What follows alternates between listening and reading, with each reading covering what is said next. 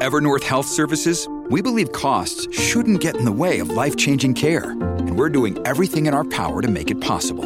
Behavioral health solutions that also keep your projections at their best? It's possible. Pharmacy benefits that benefit your bottom line? It's possible. Complex specialty care that cares about your ROI? It's possible. Because we're already doing it. All while saving businesses billions. That's Wonder made possible. Learn more at evernorth.com/wonder. Welcome to the only daily podcast focusing on compliance news of the day. Each morning, start your day with a cup of coffee and Tom Fox, the voice of compliance, to hear about four of the top compliance, corruption, or leadership stories you will need to start your day. The Daily Compliance News is a production of the Compliance Podcast Network.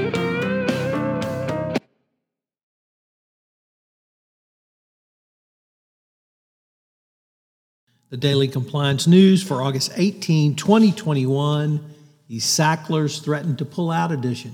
And we begin with that story as the Sackler family announced to the bankruptcy court that it would pull out of the Purdue Pharma opioid settlement of 4.5 billion unless they're granted broad legal immunity. The immunity is so broad that even the court has some concerns about its breadth. The uh, Sackler family said that they wanted full immunity for them, not only themselves, but up to a thousand other people.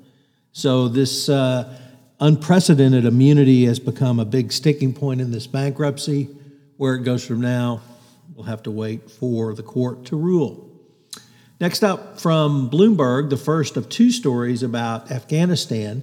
The U.S. freezes nearly 9.5 billion in Afghan central bank assets that um, were in the um, a, por- a, portion of which were in the Federal Reserve and U.S. backed uh, based financial institutions. The sanctions mean that the Taliban cannot access the funds, although the vast majority of the Afghani uh, assets are currently not held in Afghanistan, so they may have difficulty accessing that money.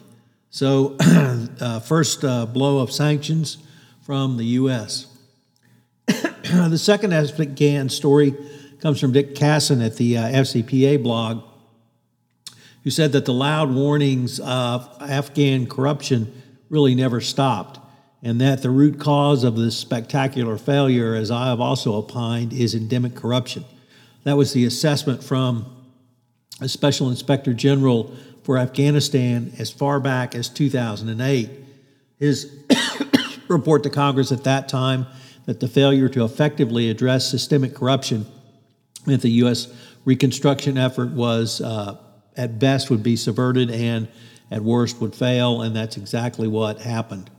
Congress had apportioned over uh, 143 billion for Afghan reconstruction efforts following military action in 2001, and the majority of this money, of course, just evaporated. Even in 2020, a survey of Afghan citizens by the Asia Foundation said that 85% reported corruption was a major problem in, the da- in their daily life, and 95% said corruption was a major problem of the country as a whole. So the endemic corruption of Afghanistan literally uh, led to the Taliban's resurgence and taking back over the company. And finally, from the Wall Street Journal, uh, more supply chain woes for shippers as cargo ships and container ships are stacking up off the South California ports as a flood of imports and log jams and domestic logistic networks hit the U.S. Big, biggest gateways for seaborne trade. 37 container ships were anchored off the ports of Los Angeles and Long Beach in recent days, and the highest number since uh, February. There are hundreds of thousands of boxes stuffed with goods for manufacturers and retailers in the U.S. as they try to restock their inventories. This is becoming a major problem, and we're hearing major endemic corruption outside the United States around shipping companies paying bribes to get their crews unloaded.